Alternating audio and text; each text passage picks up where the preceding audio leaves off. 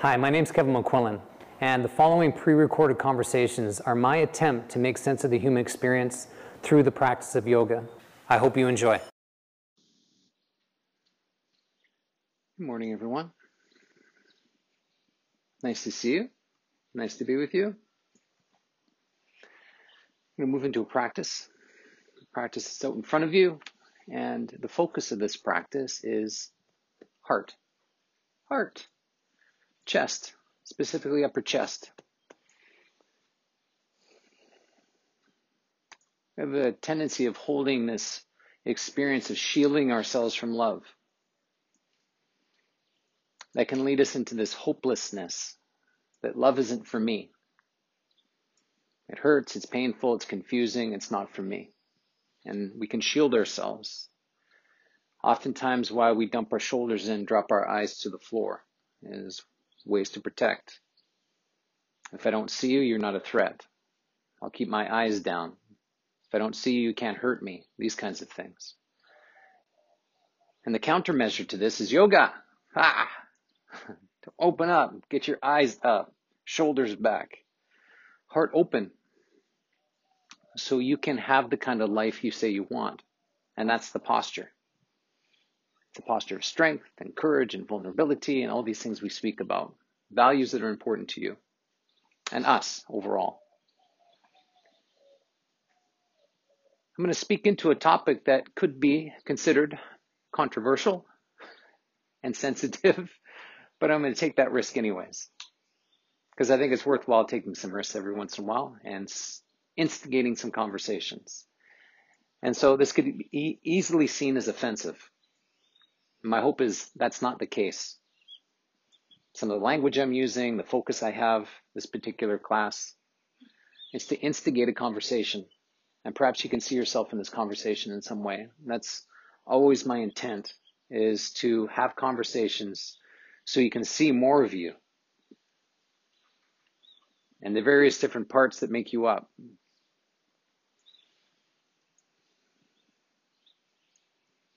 The way I see ourselves is uh, it's like these sub personalities that we have. And that's the attempt of these conversations is to pinpoint a, a sub personality, a mechanism that lives within. How much you have attention on it, how much you leverage against it, who knows? But this is the idea is that this conversation gives you a line of sight into a potential sub personality you have that has a life of its own own personality. We do that. You can consider a perspective that has some ground, one that you consider often, has emotions attached to it, and also behaviors. And that's the subpersonality that will take you over every once in a while. It'll either lead you to places you want to go or the opposite, places you don't want to go. And so I'm just building up some context about this subject and I'm by no means an authority on this subject, but I pay attention. And so I have experience and I have opinions based on my experiences. I spent a lot of time with women in my life. This is like a small example of what my life is like. And if you look around, it's like the majority of women and one brother. That's kind of my life, and it has been for a long time. I have two sisters. I'm in the middle of my sisters. And for whatever reason, I spent a lot of time with women in my life. Thousands and thousands and thousands. And thousands of hours. And so I'm quite fascinated by women for a whole host of different reasons. I often say this you're both terrifying to me and also amazing teachers for me. And it's a strange thing to square up every single day when I wake up. It's like, wow, okay, what's in store for me today? And I've appreciated the experience because it's given me access to change and make changes I know I needed to make. And I really believe that's the practice of yoga. It gives us a framework, a structure in which to make the changes we know we need to make. And so I'm going to move into this topic and so move into this topic with an open mind. Some distinctions which I always appreciate. It's just one way that I, attempt to solve issues and problems in my life. Perhaps some of you are visual as well, who knows. But I work off whiteboards, and I like that. So the top board, the fixed view. And again, the context. The view of a woman, a subpersonality towards men.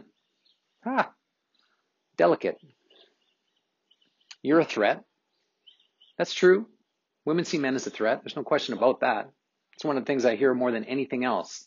Absolutely. And therefore, I must castrate you to control you. Which is a very tough perspective. As I neuter you, you must also give up your opinions, hopes, dreams, and values. I'm training you to be both quiet and obedient.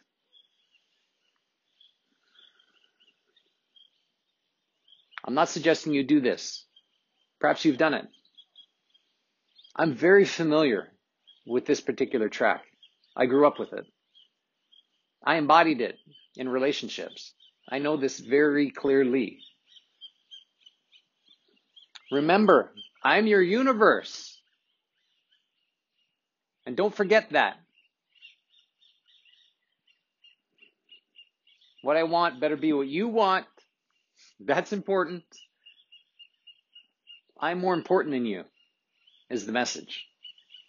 If it's not, I will deprive you of, well, lay out the list attention, affection, respect, conversation, intimacy, sex, I don't know, whatever. Whatever it takes to punish. By the time I'm done with you, you'll be so harmless, I won't respect you. You'll have no bite. You'll be quiet and obedient, and I'll find you disgusting. That's the track. I've seen this play out many times.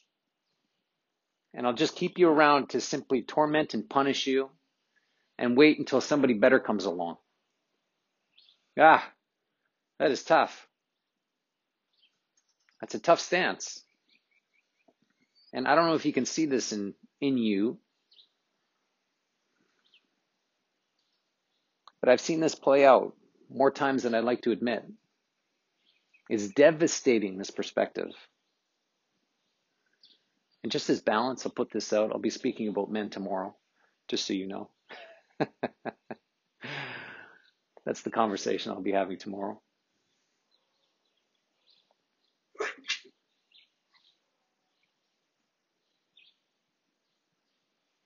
And so this is very curious.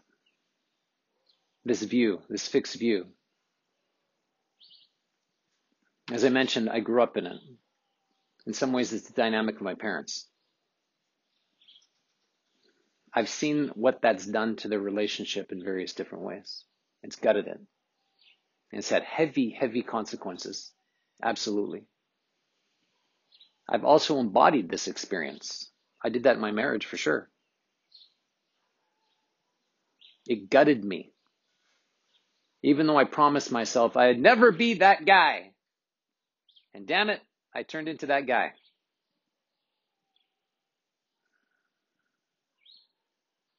And thank goodness I recovered myself. Cost me the relationship, but thank God I recovered myself. And this has nothing to do with blaming anybody. But we are sneaky in various different ways and have an incredible way of punishing each other. all the way to control, to dominate, to make sure that you understand I'm more important than you. And how we toy and play with each other within relationship.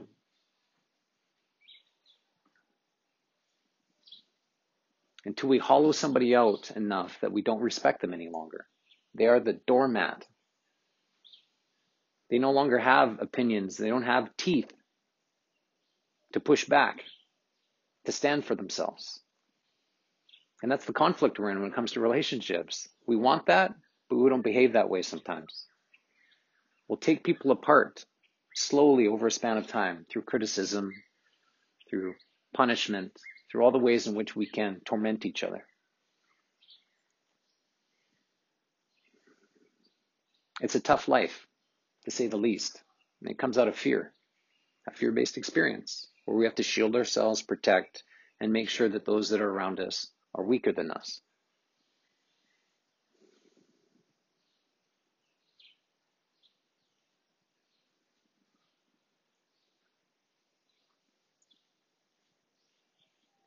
And so, my example, I gave up a lot of myself because that's what I knew. That it's best to be quiet and obedient. I guess that's what you're supposed to be as a man. I'm not saying everybody's had that lifestyle. It can be the opposite, of course. Loud and abrasive and obnoxious and abusive. That's the whole other track. What I learned was to be quiet and obedient and submissive in some ways. and how useless that is in relationship. It certainly was for me. certainly it was for the other because there's nothing there, which is crying shame. Oh, and I cried about shame. I can rest assured I cried about shame often.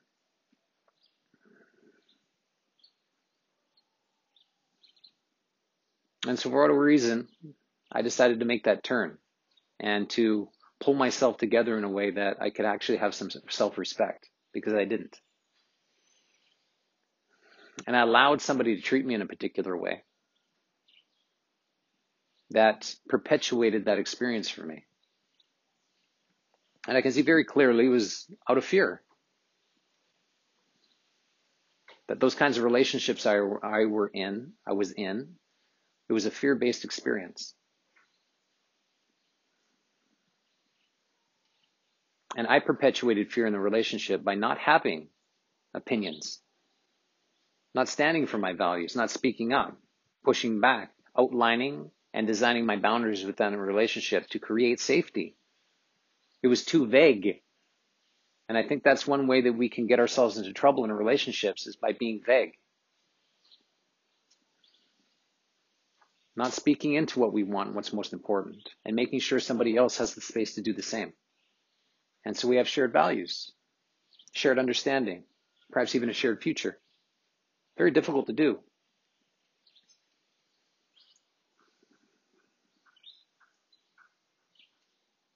And so somewhere along the line, I made a promise to myself to be submissive, quiet, and obedient. I clearly made that promise to myself. And somewhere along the way, I shifted that promise to being okay, get yourself together, make sure you're speaking up, whether somebody likes it or not. And hopefully I can be with somebody that appreciates it. I have a voice and want to have a voice. Whether I like it or not, it's better that I'm with somebody that speaks up and has some opinions, some values, some boundaries, and has some view of the future. And that has not been difficult. It has been difficult. What am I talking about? Cal, what am I talking about? It has been very difficult to do that. It's been terrifying. And it hasn't gone well in many different instances. But what I appreciate now is that I have both sides of the equation. What it's like to hollow myself out and to be quiet and obedient, and then the opposite of that. To be able to stand up for myself and have a voice and to converse and I much prefer that side, even though it's difficult. I'm better off as a consequence. But that's also been encouraged. I've had great women in my life that encouraged me to be that way. And I couldn't have been that way without good women in my life encouraging me. I didn't have it. And the ability to feel safe in the presence of women, something I didn't have. And I'm very blessed to have those experiences along the way. For whatever reason, that occurred. And it's been a great learning for me. And I know what encouragement it does, has done for me. It's strengthened me, for sure. And it's given me the confidence to live more into my values, which is good for me and it's good for anybody that I'm with. In whatever context that relationship is, the relationship is better.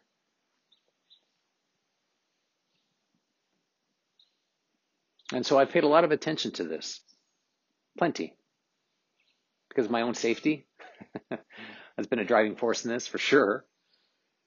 But I've been very curious of how this has played out, not only in my family lineage, but then also all the relationships that I've noticed and observed and participated in. And so, what it seems to me, from what I can tell, women rather have a dangerous man, which is a funny thing to say, but who is civilized. You don't want a pushover. There's a part of you that does, of course. so you're more dominant, and there is that part of you, that subpersonality that wants that. And you know that because you've been in relationships. You are in relationships now. And perhaps you can see when the subpersonality pops out and it's like, I want to tear this person to shreds. A man that is competent, you could say intelligent and generous, conscientious, whatever that looks like to you, but somebody that can, a fellow in your life, in whatever context, has some opinions, some beliefs, some values, and is conscientious, generous, and that is open, that shares who he is and how important that is and relevant because at least you know this person and know where you stand within the relationship. I could imagine that's what you'd want. And if you have it, you can understand the experience better than I'm speaking to it. Someone you can contend with, push into, and expect a response from. Ah! It's like a driving pet peeve for women, it seems to me. But give me your opinion, damn it.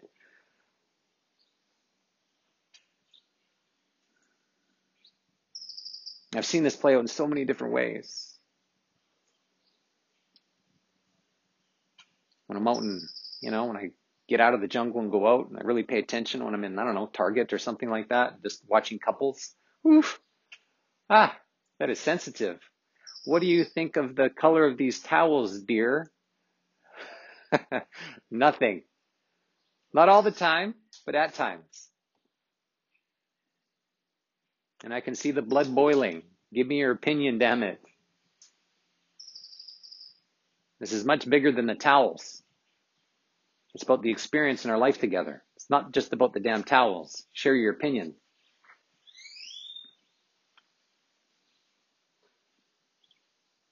A man that takes you, your relationship, future, and life seriously.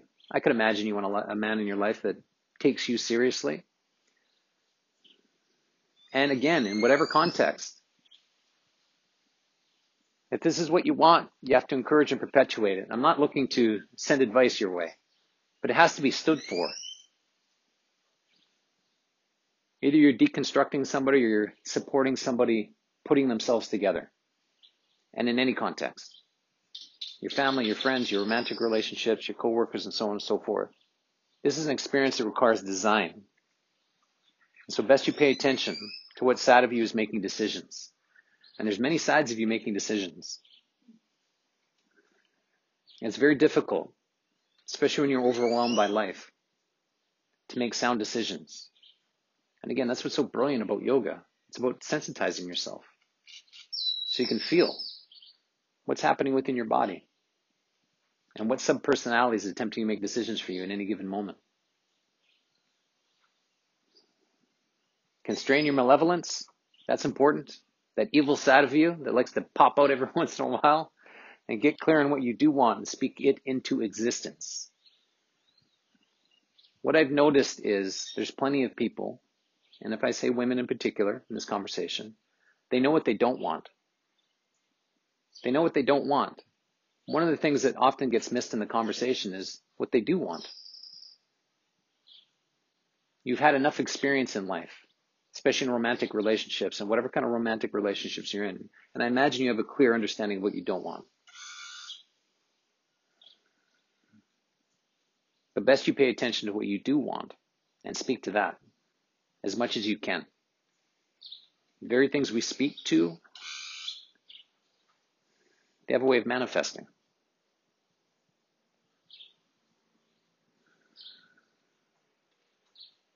Very difficult to do. The attempt is worthy, that is for sure.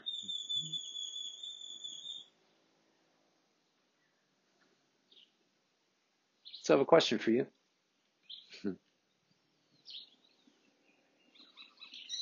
Can you see yourself on this board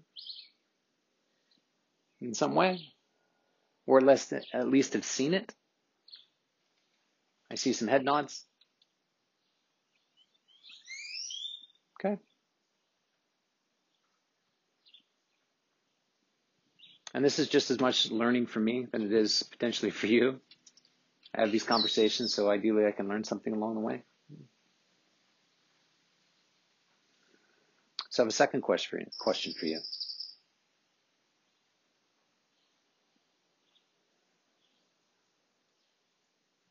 How do you punish the men in your life? What's a go-to strategy that you draw on?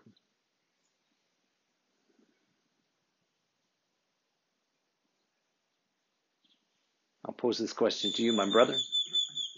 How do you feel you've been punished? What is what have you been deprived of? You just think about that through the women in your life. Anybody have an answer to that question? How do you feel that you have deprived or punished punished a fellow in your life? Whoever that is. Friend, a brother, father, coworker, a romantic? Do you have a question or an answer to that question?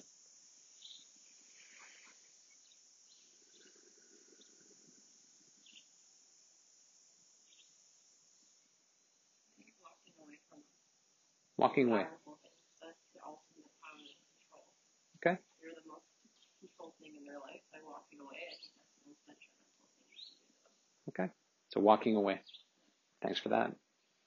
Yeah, kind of a conversation killer. yeah, fair enough. And there's a stiff message in that. Something like you're not important. Okay, good. Who else? Saying. Hmm. Okay, saying no. Saying no. No, I don't want to go to the party. Okay, You can go without me. okay.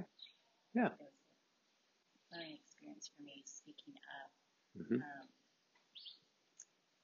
realizing that I don't have to go to every single party within the Yeah. Which is great for you, obviously. Yeah. Yeah, and laying out your boundaries. right. But then no can also move into a zone that is creating more division than closeness. Okay, good for you. Yeah, thanks for that. Who else?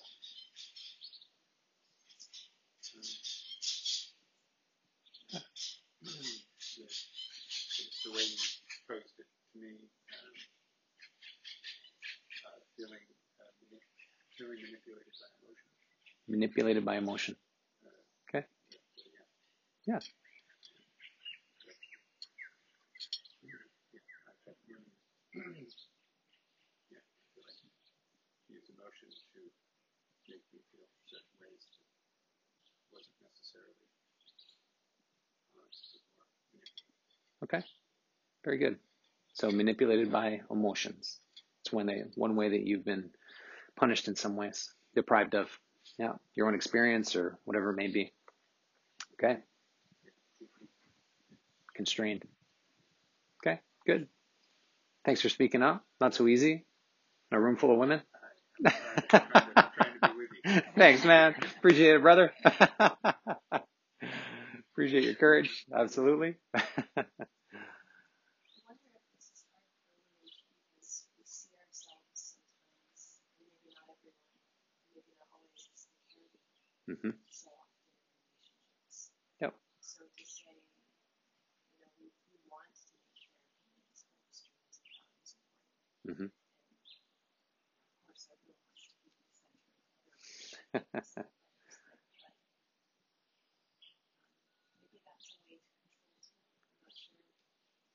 Yeah, you're speaking about caregiving. You know, that's another track. You could say another subpersonality. And it is used in the extreme to control. It happens through smothering. I'll take care of you so much that you're dependent on me. And if I'm not around, you don't know what to do. So best that you're always around. So thanks for bringing that up. Lots of different tracks we can use and pull on and leverage against. And so I appreciate you tolerating this conversation and participating in it. It's a sensitive one. Can be easily seen as offensive. That's not the idea. And so, again, I simply appreciate having conversations, pu- pushing them out. Sometimes conversations don't necessarily um, have the appropriate airtime. This is relevant to the class focus, which is heart, and how we can shield ourselves from love and the pain that's associated with love. To pull that out, that energy be gone, and to move differently in the world. As I see it, vulnerability is the stance of strength. Absolutely. And so I wish that for you. We are going to practice. Great pleasure to be with you.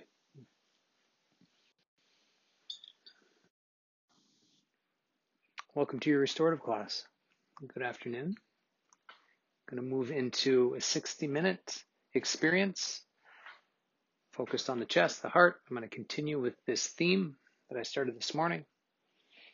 This area of the body, upper chest, where we can mm, protect and hold and fend off love the attempt to protect ourselves. You're not allowed in. You're too painful and hurtful. So, no, I will shield myself from you, even though it's the very thing I want. It's very confusing. I also want to introduce a couple of opposing forces before we move into practice that also either contribute or take away from the way in which we relate. We position ourselves in a relationship. These opposing forces are criticism and encouragement. And they have a way of opposing each other. Think about criticism. It's often too much. You ever been criticized? I can imagine you have. Sometimes it's often too much criticism. The focus is on criticism. And that's tough. Encouragement is often too less. There's not enough. Not enough encouragement to balance out the criticism. And we need that. And so the focus turns on into on what we don't have and what somebody is not. Very difficult to be in that space when somebody's so focused on you with skepticism, peering at you with skeptical eyes and telling you what you are not and what you've done wrong.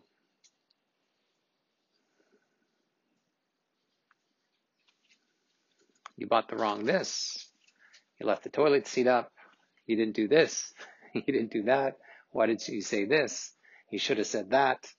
All the various different things that we can speak into in various different kinds of relationships. the consequences of behaving this way is hopelessness and despair. That's for usually both parties. The one criticizing because there's no promise in it. There's no possibility in critiquing somebody consistently. It's dead. And the somebody that's receiving that level of criticism is in a difficult spot and consistently have to make a decision. Do I fight back or run like hell? Those are two decisions that we can play out in this experience.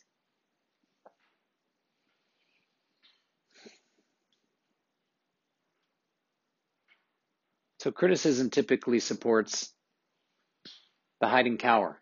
That's one of the extremes. We hide and cower. Oh, how do I avoid this person? I know they're going to say something that's going to peel a strip off me. And so how do I avoid that experience because it's painful? And no, thank you.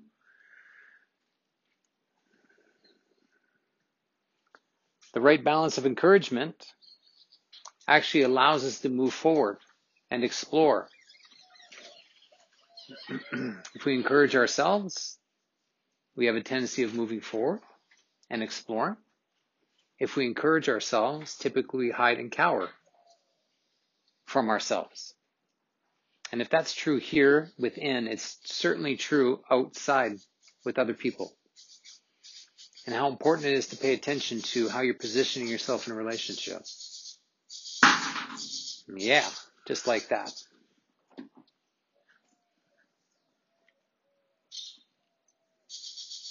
And I'm not suggesting or making a case that criticism is not worth it because it is.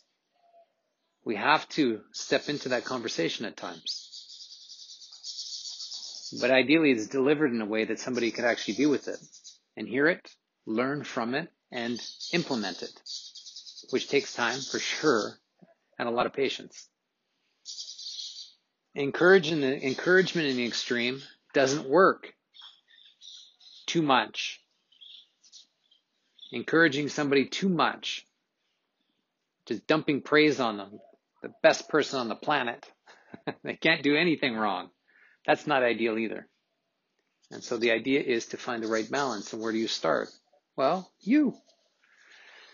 You're about to step into a practice, a restorative practice, where you get to choose, where you ideally choose to be with yourself for 60 minutes straight, which is quite the task. and to notice how you speak to yourself. Both of these will play out. Want to notice where you situate yourself in practice. Because whatever lives in here definitely lives in your relationships. And so the idea is to straighten this out, you, the individual. And so you can bring that into more of your relationships and have the kinds of relationships you wish for. That seems reasonable. So I encourage you to encourage yourself to focus on this part of your body, upper chest. Move the energy that keeps you protected. Move it along. Move the hopelessness along and move into the opening. That's the attempt.